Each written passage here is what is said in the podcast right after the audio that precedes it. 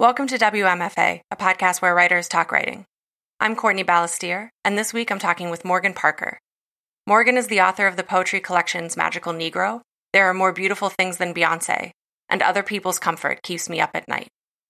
Her debut YA novel, Who Put This Song On, will be published in fall 2019 from Delacorte Press, and her debut book of nonfiction is forthcoming from One World Random House. She is the recipient of a 2017 National Endowment for the Arts Literature Fellowship, winner of a Pushcart Prize, and a Cave Canem Graduate Fellow. She is the creator and host of Reparations Live at the Ace Hotel. With Tommy Pico, she co curates the Poets with Attitude reading series, and with Angel Nafis, she is the Other Black Girl Collective. Magical Negro is a stunning collection exploring the vastness of Black identity. Morgan's treatment of time is especially striking to me the way she's able to compress and dilate it, merge events and cultural touchstones. The book scale is epic, but also intimate. As she discusses here, Morgan doesn't believe in a linear understanding of time. She cites as proof the fact that a black person can step outside today and still feel like it's the 1950s. Magical Negro wrestles with so much so fiercely ancestral trauma, bodily memory, reflection, distortion, dehumanization, disregard, pain. I loved listening to Morgan discuss how she organized the collection, making the decision to situate the reader in that pain from the beginning and to use humor to emphasize it. A lot of the book, she says, is saying, don't look away. Morgan says she often begins poems with a question. This resonated with me, as did the difficult path it can reveal for a writer. To paraphrase Morgan, you have to forget how clever you thought you were to have the idea in the first place. Now you have to be in relationship with the work, to follow its lead. A highlight of this conversation for me is our discussion of how hard it is to tell the truth, how uncomfortable and how vital the work that it yields. And one last thing before we get started this audio is a little noisy in spots. Thanks for your patience. I acknowledge that I'm being repetitive and saying the same things over and over, but that's because I don't believe that you have heard me.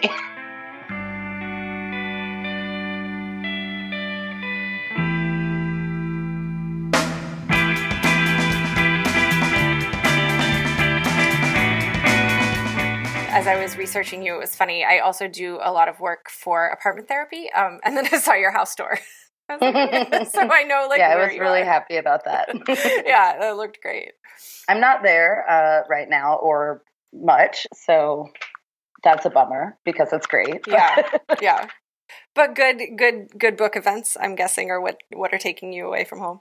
Yeah, um, they've been fun it's a weird chance to get to know the folks on the other side of the book, you know? Mm-hmm. I wanted to start um, as kind of just an entry point with this very obvious observation that you're really great at titles. I just wondered if you could start by talking about, you know, I don't even know where in the process you landed on the title Magical Negro or like if the collection kind of grew around that title, but but just sort of where that comes from and like what that says for you.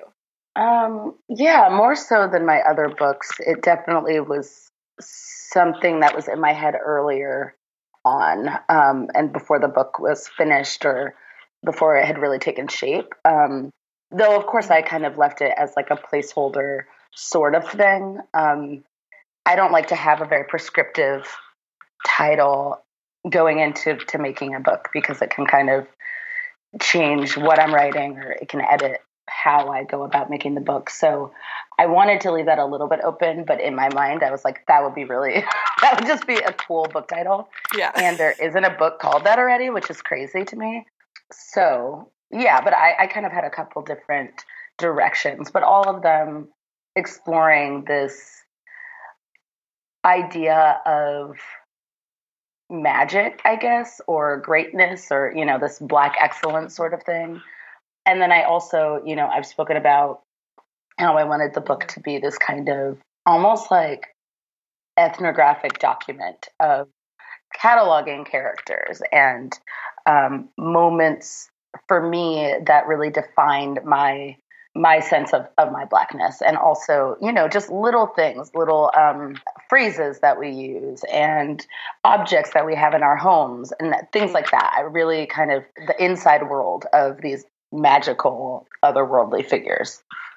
Yeah i loved the there were so many tiny things that stood out to me as you as I went through the collection and then as I reread it, that idea of like you know like radios being on all night keeps coming up, gap teeth gaps keep it like these little touchstones kind of keep floating up. Yeah, there's a lot more um, intentional repetition in this book. I think I I don't know. In the past, I kind of shied away from too heavily repeating things.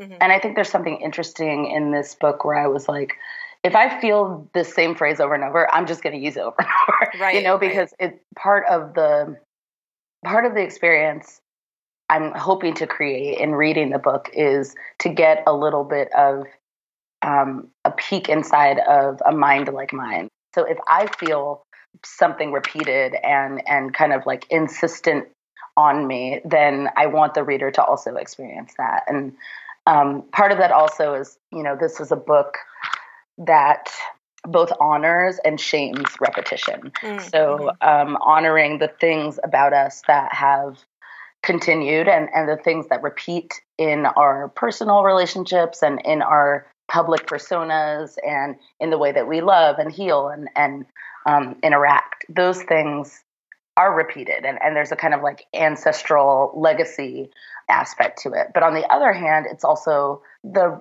repetitive death and the language around those things, um, the repetition of turning on the news and hearing like racially charged whatever you know like just these sorts of things that that hit you harder because they are so insistent and continuous. Absolutely. And i think that you know especially in in that context and in a work like this kind of steering away from the repetition could maybe also have this effect of of almost like some kind of like apology or like sanitation like okay well i like i mentioned it once i don't want to bother you with it anymore mm-hmm, you know you mm-hmm. get it. Sure sure. I mean just the energy of this book and looking back at my others and that's a negotiation away from like what is my usual impulse and my usual like writing style versus this kind of this is coming from somewhere else where um, there's no decorum around it. Like it really is um, i acknowledge that i'm being repetitive and saying the same things over and over but that's because i don't believe that you have heard me. Right. And even though you know before i was more interested in saying the same things in lots of different ways and asking for things and and telling and teaching things and you know society kind of doesn't clock any of that. Mm-hmm, mm-hmm. There is this kind of frustration that that this book was built out of of the ever and ever and ever like I'm not I'm just not going to stop saying it. And I talk about when I when I read to an audience spend some time repeating a line. Um, and a lot of that is you know, I, I, I give a lot of readings and I I encounter a lot of different audiences and lately I have been trying to avoid the feeling of getting off stage and, and still feeling as though I haven't been heard correctly mm. or um, understood. And, you know, I often spend time looking at the crowd, seeing if they, if it's working on them or not. You know, if, if, you know, it's funny because there's a, there are all these levels of discomfort that I'm, I push through. Um, you know, the first one is like, wow, cool. And then it's like, oh, I get it and then it's like oh wait like you know it's like oh it's keeping it's going on. I it's understand it. Yeah. Right and they're like i understand um you know intellectually like what's happening here. And then there's a moment where they literally i can see people shifting in their seats. Right. and they're kind of like okay yeah i get it but like when is this going to end? Will it end? You know and i think that is the best i can do at trying to you know um transfer the feelings that I have. And, and you know, that's really the goal behind uh, literature for me. Absolutely. Yeah, I, I love that. And I think that, you know, one of the things that you know definitely a thing that i want to talk about that's a little tangential from from the point right now is just like the i loved the the sort of sense of time of this book and the way that time se- and generation seem to kind of like collapse together and and but mm-hmm. i think mm-hmm. that something that does make it especially one of the things that makes it especially current is kind of dealing with that sort of and i've seen this articulated in your essays as well this kind of like liberalism moment that we're in right now where like mm-hmm. you you know I, I think i think it's an essay i read on uh, the poetry foundation website where you're talking about your white friends being like oh my god i had no idea and you're like great yeah. cool you know like that that does feel very like you say it much better than that by the way i'll link well. to that and everybody should go read it themselves but um but that that is such a a kind of newer thing to yeah. wrestle with that really does continue to complicate an already very complicated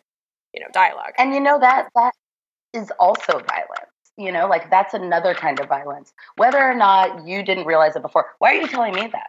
That's painful you know and i think there's a lot of grandstanding these days that are really not helpful to anyone but the person saying them. Right, right. you know and i think that uh, pointing that out at least for me has has just been really healing and and to have people hear that like okay i get it but like leave me out of it you know right. like if you need to discover something about the world you don't need to come to me and um, tell me how shocked you are about my existence mm-hmm. you know um, and, and how egotistical of us in this moment to think that everything is so specific to us in this moment especially when you know as black americans we've been so primed our entire lives by both you know school curriculum or you know our parents and grandparents just to understand the ways that things are a little bit unending and and that there is an aspect of deja vu ness you know mm-hmm. always happening. Um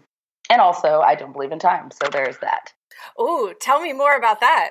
I used to say that and people were like people like i say that often and people are like ha ha ha. I'm like i mean yeah but like that's real. You know, like that is not. No, I'm I'm earnestly with you. I want to I want to know more about what you well, what you're saying. You know, linear time is. I'm very unconcerned with it. I think it's too simple for how I experience the world and and how we should want to experience the world. You know, this insistence upon that was then, this is now, has always been really uncomfortable for me. Um, I think it's it can be very irresponsible to look at the world in that way, like past, present, mm-hmm. future, and especially when we're talking about race relations, and especially uh, the memory inside of like one's body, you know, out into the street right now and feel that it is 1957. Like that's an experience, and it has nothing to do with what year it actually is. I don't know. I somehow feel uh, simultaneously that I am like a slave and also myself and also in the future and also like mm-hmm. on the bus with Rosa Parks. Like, how do we um, connect with all of those moments in time? Understand that the present is more of a layering of all of those things.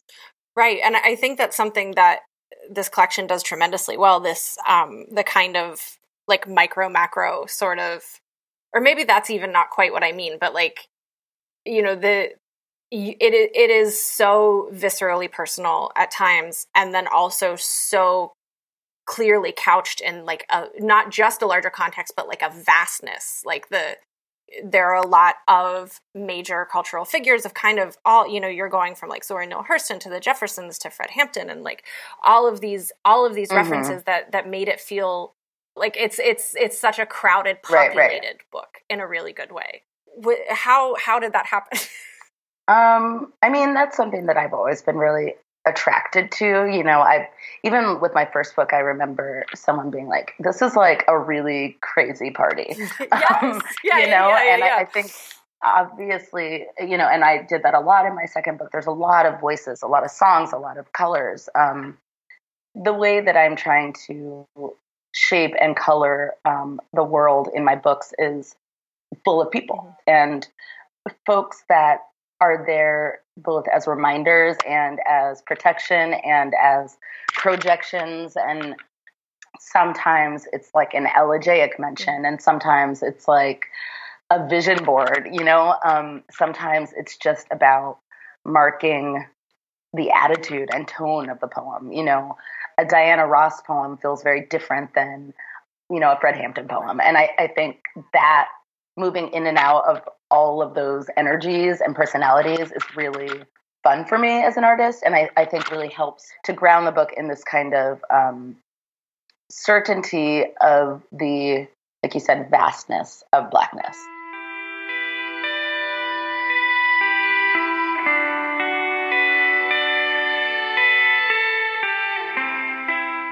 When you're thinking about this is like being in your head and that is a very erudite place with a lot of things going on. But when we're when we're kind of I mean, you saw my in, house, so yeah, exactly. but when we're zooming into the writing, like where where some what were some touchstones for you? Some pieces of inspiration, some writers who inspired you, you know, with this work in particular. Certainly, Zora. Um, I went to Columbia, so I, it was so dope to like see her in the pictures of her in the anthropology building. She went to Barnard, so um, and I just really love the interaction of writing and also like not exactly reportage but documentation and um, filling the world with these stories in order to memorialize them really um, that's what i love about anthropology and ethnography in general and, and she has a really great way of doing that and and getting into the nuts and bolts and the language and and the environments and all of that. Let's see who. I mean, I, it's it's always such a hard question for me to answer because I love writers, obviously, and reading, but usually my inspiration comes from a lot of different mediums, and in particular, visual art. There's a lot helping me to figure out what and how I wanted to say what I was saying, but also in terms of like courage. Um, I feel like Ralph Ellison was really involved. Um, Langston always. I um, I've been spending a little bit of time with some of his more political poems and essays, and um, loving that. Who else have I been reading a lot of? Well, some of the some of the artists that I've been working with like Glenn Ligon, I, have been reading this book of, of interviews and essays that he has, and that's been really, really exciting. Um, what else? I, this is always such a hard. I'm like trying to envision my bookshelf. I know, and uh, it's such it's such a like composting question. It's like everything just goes in, and yeah. Um, Christina Sharpe's book In the Wake has been really like on my desk for like a solid year. Oh, I don't know that. Yeah, it's a really fantastic book, and uh, everything I'm saying about like time and um, body memories is very is very well explored in that book, and um, it's something I've been playing with mostly in essays. But I know that all that thinking made its made its way into these poems.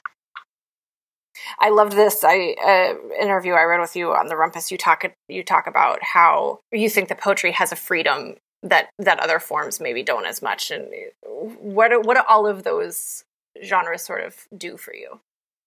I don't know. My experience in all of the different genres I, you know i take it slightly different even though i'm usually talking about the same things.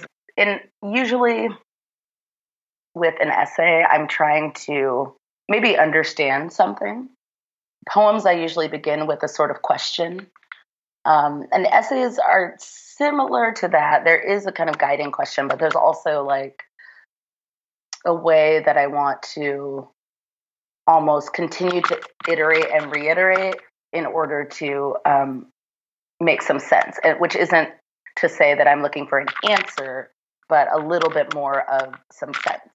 You know, often I just think something something needs a sentence or it doesn't, and you know something needs the space of an essay to kind of like take its time i guess right. um, a poem is really exciting because you can do the work of so much in such a short time you know like I read essay collections where I'm like, that is, I can see that in one specific poem, you know, and and that's what's magic about the poems. But sometimes topics deserve just a little bit more space to breathe and to make sure that um, the audience is, is following and the reader's following every little step which i think sometimes with poems and, and this is the beauty of them is that those those little steps can get lost it's a way of just expressing the same things in i guess at different levels if that makes sense yeah yeah absolutely because when you say that about you know missing the small steps that makes perfect sense. Um, but I was thinking as you were talking also how sometimes poetry can, and and certainly I think this happens in your work, can for being so condensed it's actually like more powerful how much it's suggesting. So it's like you're getting the scale, but not the maybe the granularity. Exactly. But I also think that, like, I mean, this is why we, and I don't necessarily want poetry to always be read this way, but, you know, a good poem is like you can hear it read, you can read it once and be like, whoa, once, twice, you know, whatever. Um, but also, you can spend an entire class period taking it apart, you know, and I think just often there isn't the chance to do that and then like engage with a poem in that way. So I think that's where essays can really be um, a good addition. You know, it, it's all part of the same body of of work and, and of utterances, but I'm talking about like a very successful essay. Whereas I think right. there's often, you know, I, I've read essays where I'm like, that is, should have just written a poem, you know, like we yeah, would have gotten yeah. it. So, you know, there, there's a little bit of play there. And because I, you know, when I was writing this book, I also was working on my young adult novel, and I, I also, wish I wanted to ask you about. Yeah, yeah, that's a whole other thing. and I, I also was working on essays, and I'm working toward a collection. So working in all those different genres. I mean, it's first of all not advisable. No one should do it. Um, but it was kind of helpful for me in terms of having to negotiate which which genre was correct for which um, idea. So I didn't just, you know, I didn't have an idea and, and think, okay, how do I have to fit this into a poem? Mm-hmm. It was more, hmm, how do I want to play with this idea? Do, is it purely like within a poem? Is it just um, a line of dialogue? Is it a description? Um, and that gave me the freedom to try out all the different ways if I needed to to arrive at the right way of saying something, which I think has just been a practice that has made me just more just more intentional in general uh, right. with my writing. And I that's for me very nice to be able to see okay i'm going to be writing about the same stuff i'm still going to be having the same ideas but like what shape will they take have you joined wmfa's patreon community yet? Patreon is a digital platform that allows fans to support creators and their work directly. When you become a patron you pledge a monthly amount of your choosing and i give you rewards like exclusive writings notes of creative encouragement and bonus segments including a bonus segment from this very episode. That reward, by the way, is just $2 a month. By joining my Patreon community, you're growing the world of WMFA one writer at a time, plus supporting a whole community of independent creatives, from audio editors to graphic designers. And creative community is what WMFA is all about. Join today at patreon.com slash WMFA podcast. That's P-A-T-R-E-O-N dot com slash WMFA podcast. Thank you for supporting the show. I've always thought it was like such a sophisticated sort of level of craft and I don't necessarily think that I'm there all the time with like I think letting the work guide you is a very sophisticated like mm. that's like a level that you reach I feel like you know it's really scary you know and yeah. I think but that's like that's when the real work happens and you know I was teaching a workshop last week and and just insisting that the only way to really get to um, a level of, of excellence and and a level of revision that is successful is to basically strip away the ego of the person who had the idea to write the thing mm. you know and that's like i mean it's the most painful thing it's so hard yeah. and it's terrifying but and i hate to i'm like i hate to say that to students but i'm like i'm sorry like that's what is that's what's going to make the work better is if you're like I know. I thought I was so clever and smart to have this idea, but I kind of have to let that go, any desire that I have for the piece, because that's the only way that um, the work can kind of like grow without your like oppressive, you know, um, intentional linear brain trying to, you know, like, I don't know, we're always trying to like be very um, polished about things. And um, I have this idea and I will now execute that idea. But art, good art doesn't really work like that. It becomes clear that um, the thing to listen to is not your kind of like ego, but what's actually happening and what's actually kind of crackling and exciting in the work. Right. And I love that idea. I don't know if if this was just the turn of phrase that you used, but I do love this idea of thinking about it as like kind of two distinct people. Like, mm-hmm. well, like the other me had this idea, but like now where I'm just here, you know, kind of like selfless, mm-hmm, mm-hmm. working working for the idea. Right. It is kind of a giving yourself over to. And that's the scary part, you know, like feeling a loss of control over it. That's the really scary moment. But unless you can do that, you'll never really get to a certain place. And of course, you know, the controlling person could come back in revisions, but if you're really going to get at what you're really trying to say, a lot of it happens unconsciously. And mm-hmm. um, there has to be space for that to bloom. How does your practice reflect that? What what what does it look like? I start and stop things a lot. Okay. I um I try not to have a big plan. Often when I start writing, I am trying to just like connect to things or mm-hmm. to um, flesh out like a feeling. I know it's like so vague and hippy dippy, but I'm often like, how do I write a poem that gives me the sense of this episode of the Jeffers? You know, like what is mm, mm-hmm. And also, maybe I want to say something about uh, class and wealth. Like th- that's that's all.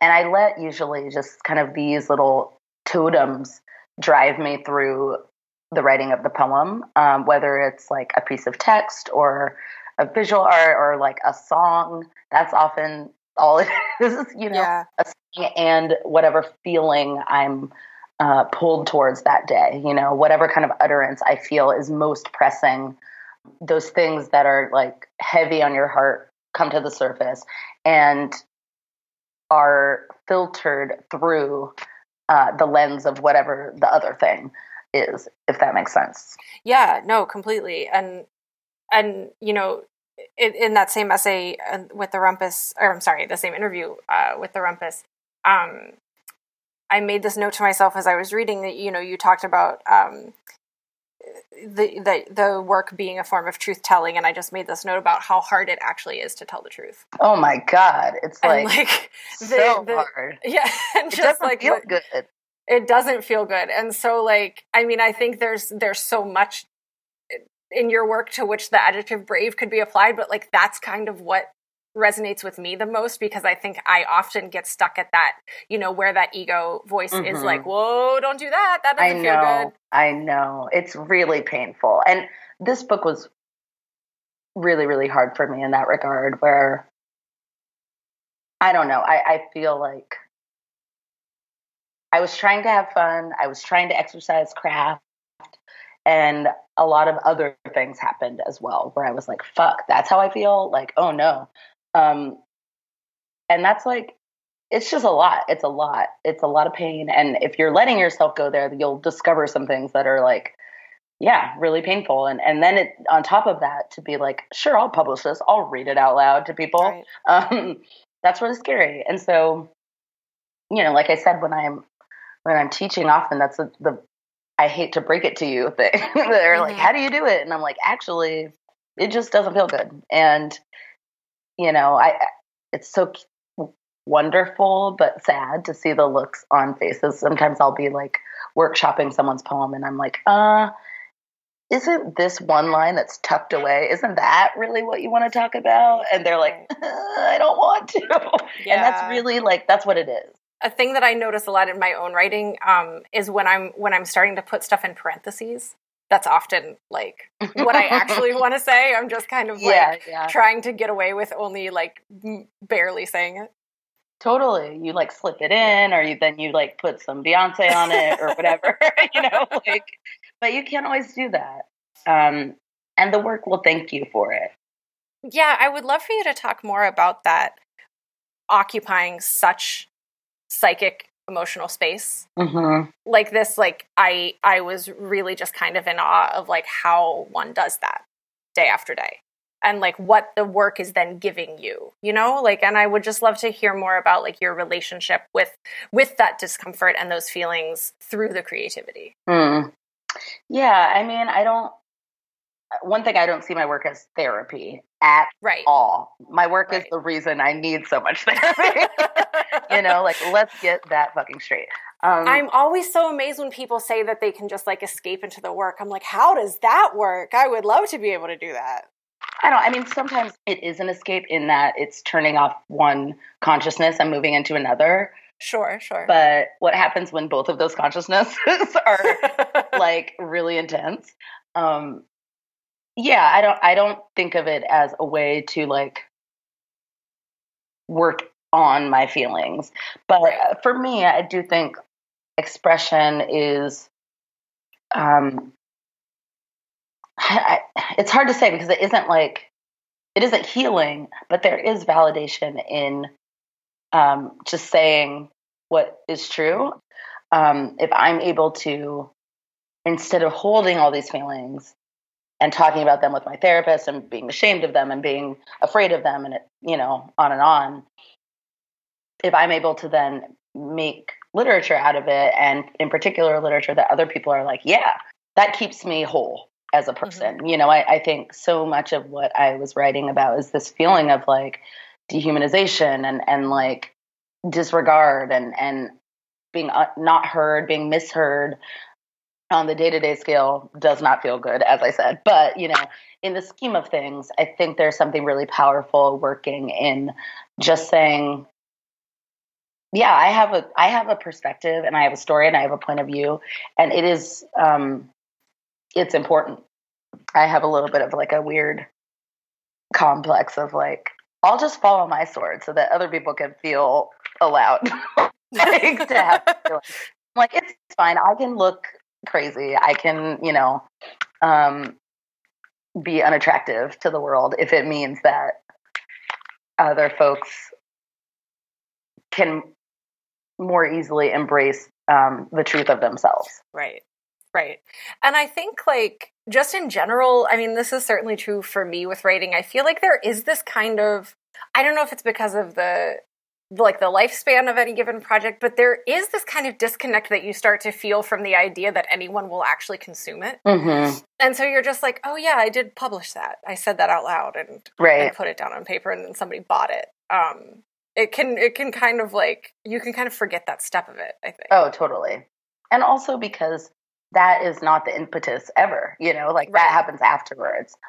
Let's talk a little bit about um, just kind of the the structure of the book because I I'm really I'm always very curious as a prose writer, you know, how poets are thinking about narrative and thinking about like kind of the the beginning and end of a of a work and you know what what they're achieving there and and your structure is so interesting in part you know we, we mm-hmm. touched on this earlier but the whole taxonomy sort of style that that comes in in the middle of, with the field negro field notes and and this idea of drawing on that anthropological side what first of all like in a collection are you thinking in terms of like a narrative arc when i'm putting the collection together not when i'm writing yeah. the poems right right right um i'm like obsessed with that last phase of ordering a book I feel like everyone hates it, and I do too. But I also love it. Like mm-hmm. friends always mm-hmm. bring me their manuscripts, and they're like, "Okay, let's do the thing."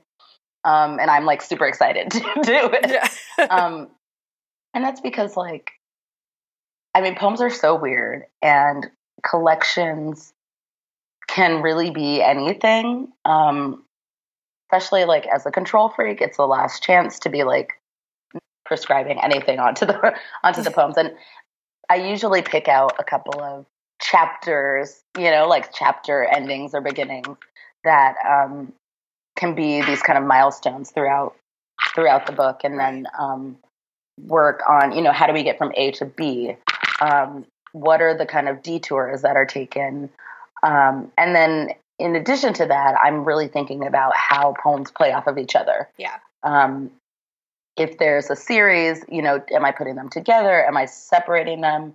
Um, in what order are they coming? Um, yeah, and then even down to I spend some time looking at what is the last line of this poem and the first line of the next poem. Like mm. just really um, I get in there and it's fun to do that because the poems really transform. I mean, you'd be so surprised. I had my last book, I remember I gave the collection, uh, a draft of the collection to a friend, and then I gave him a different draft, and he was like, Wait, was this poem in the last one? Mm. And I was like, Yeah, but it, it like, it didn't stick out in the same way Yeah. because of where it was. That's a really powerful thing um, and tool. And you know, when we're talking about this repetition, what will the echo come from, and what will be the echo? You know, I was especially maybe this is just because of like my writing background, but I was especially into the prose poems. Mhm. Um, and I just like like how they appear in terms of pacing. Um, Mhm. So yeah, I just I just wonder if there are any specific spots where you're like, oh, this is a great like, or like you know when you put it together, it kind of brings out this different element of the book, like your friend saying, oh, was this even in here before? Yeah, yeah. I mean, that's the other thing. It's pacing. It's I mean, it's poetry. So the rhythm, the pacing, all of that is really important. Especially for me, you know, I think a lot about like I can't put all the this heavy shit together sometimes. Like sometimes it's just a matter of where does the re- where does the reader need to breathe Right. and where do I not care if they get a chance to breathe, you know? Like uh, where do I need to breathe? Um I, I often say that like I try to pack all the like almost like the worst of it, but that's not true Mhm. in the beginning. Mhm. Um, I- the beginning of this book is is absolutely full of pain. Like it's just Mhm. it shreds me. Uh-huh. Um, and I like can't read those poems in a row ever. Like that is not. And I do think there was something in the making of this book about like front loading um, a lot of that pain and situating the reader there. What happens if I situate the reader there instead of, you know, with some jokes, which Right. jokes appear in this Sure. book, but I think more than in my other books, I wanted to like torture the reader a little bit more Mhm. or or make them, you know, deserve it and make them earn it. And a lot of this book is don't look away, like you can't look away. Yeah. Um, and so I think I was really, yeah, I think I was focused a lot on that as as I went about the ordering because even there's some moments where you know it gets a little bit lighter and and in general every time you kind of feel like you're comfortable in the space or you kind of know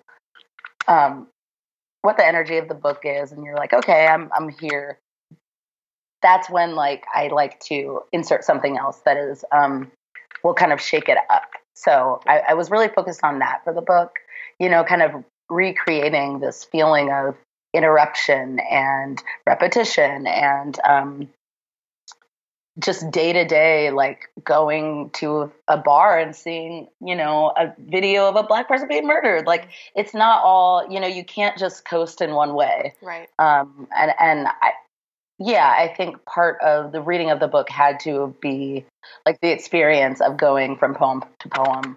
Um, it's just like another comment on my body moving through the world.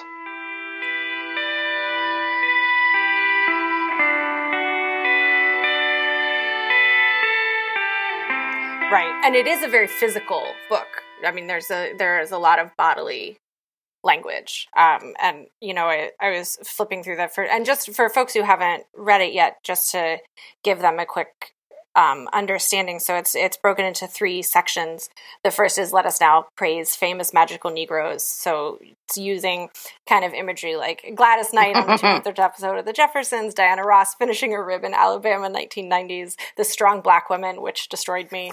Um, that's not part of the title. The Strong Black Woman is, you know, which destroyed me is my own my own commentary.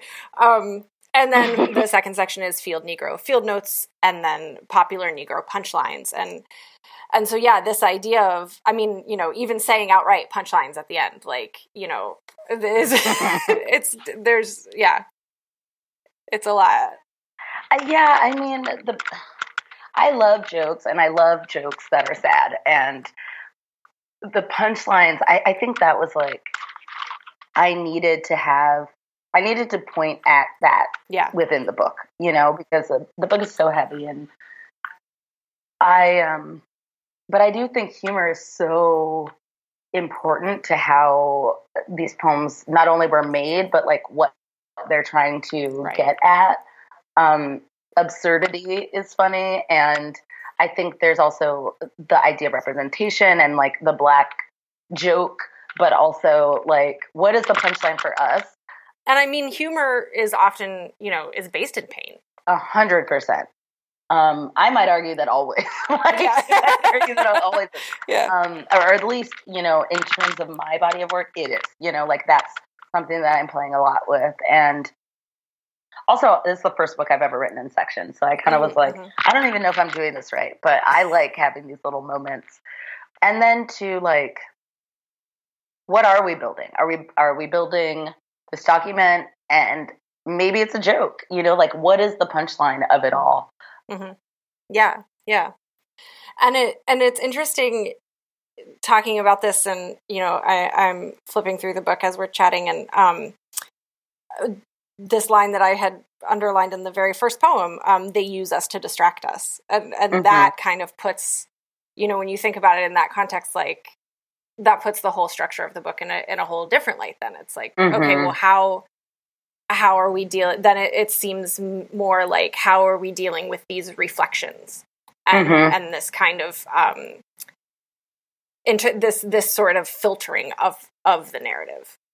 Oh yeah, I mean the whole of the book is is really not only dealing with representation but misrepresentation yes. and and who's allowed to tell what stories and why are we constantly being told stories about ourselves, right. you right. know, um, and not giving the space to refute them or or to correct them or anything. Um, that like certainly is is throughout the book and part of that is playing with things we've heard before and um, things we're familiar with. I, I think this book, I wanted it to be a chance to interrupt those narratives and that idea of distraction and and making us like puppets for ourselves mm-hmm. and and um, telling us what we think like that that's very much or even you know skewing a national conversation around blackness as only about death you know like that is part of like what has been really painful for the past several years, I think, is this kind of insistence and, and you know, the white friends being like, wow, I get, man, like, they always want to talk about it. Like, I can't go get a drink. And everyone's like, whoa, so the, did you hear? And like that, even that is oppressive. So, yeah, I don't know. Th- those are all the things that I was playing with and trying to figure out how to blend them and, and make a kind of coherent um, form of protest, I guess. Mm, I love that. Um, and, and, another thing that I I loved, um, the last poem in the book ends phenomenally, and I don't want to spoil that for anybody, but it calls back to the epigraph in a way that I love, um, because it's Gertrude Stein, it's kind of like you know it, it's this it's this white woman translating a black experience very clumsily to say the least and and then the way that you kind of have like twisted that and taken it apart and put it back together. I, mm-hmm. I think mm-hmm. that's I, I, was really I was really into that. Thank you. I, I felt kind of weird about. I mean, the last uh, epigraph I had for "There Are More Beautiful Things Than Beyonce" was Kendrick Lamar, and so now I have Gertrude Stein.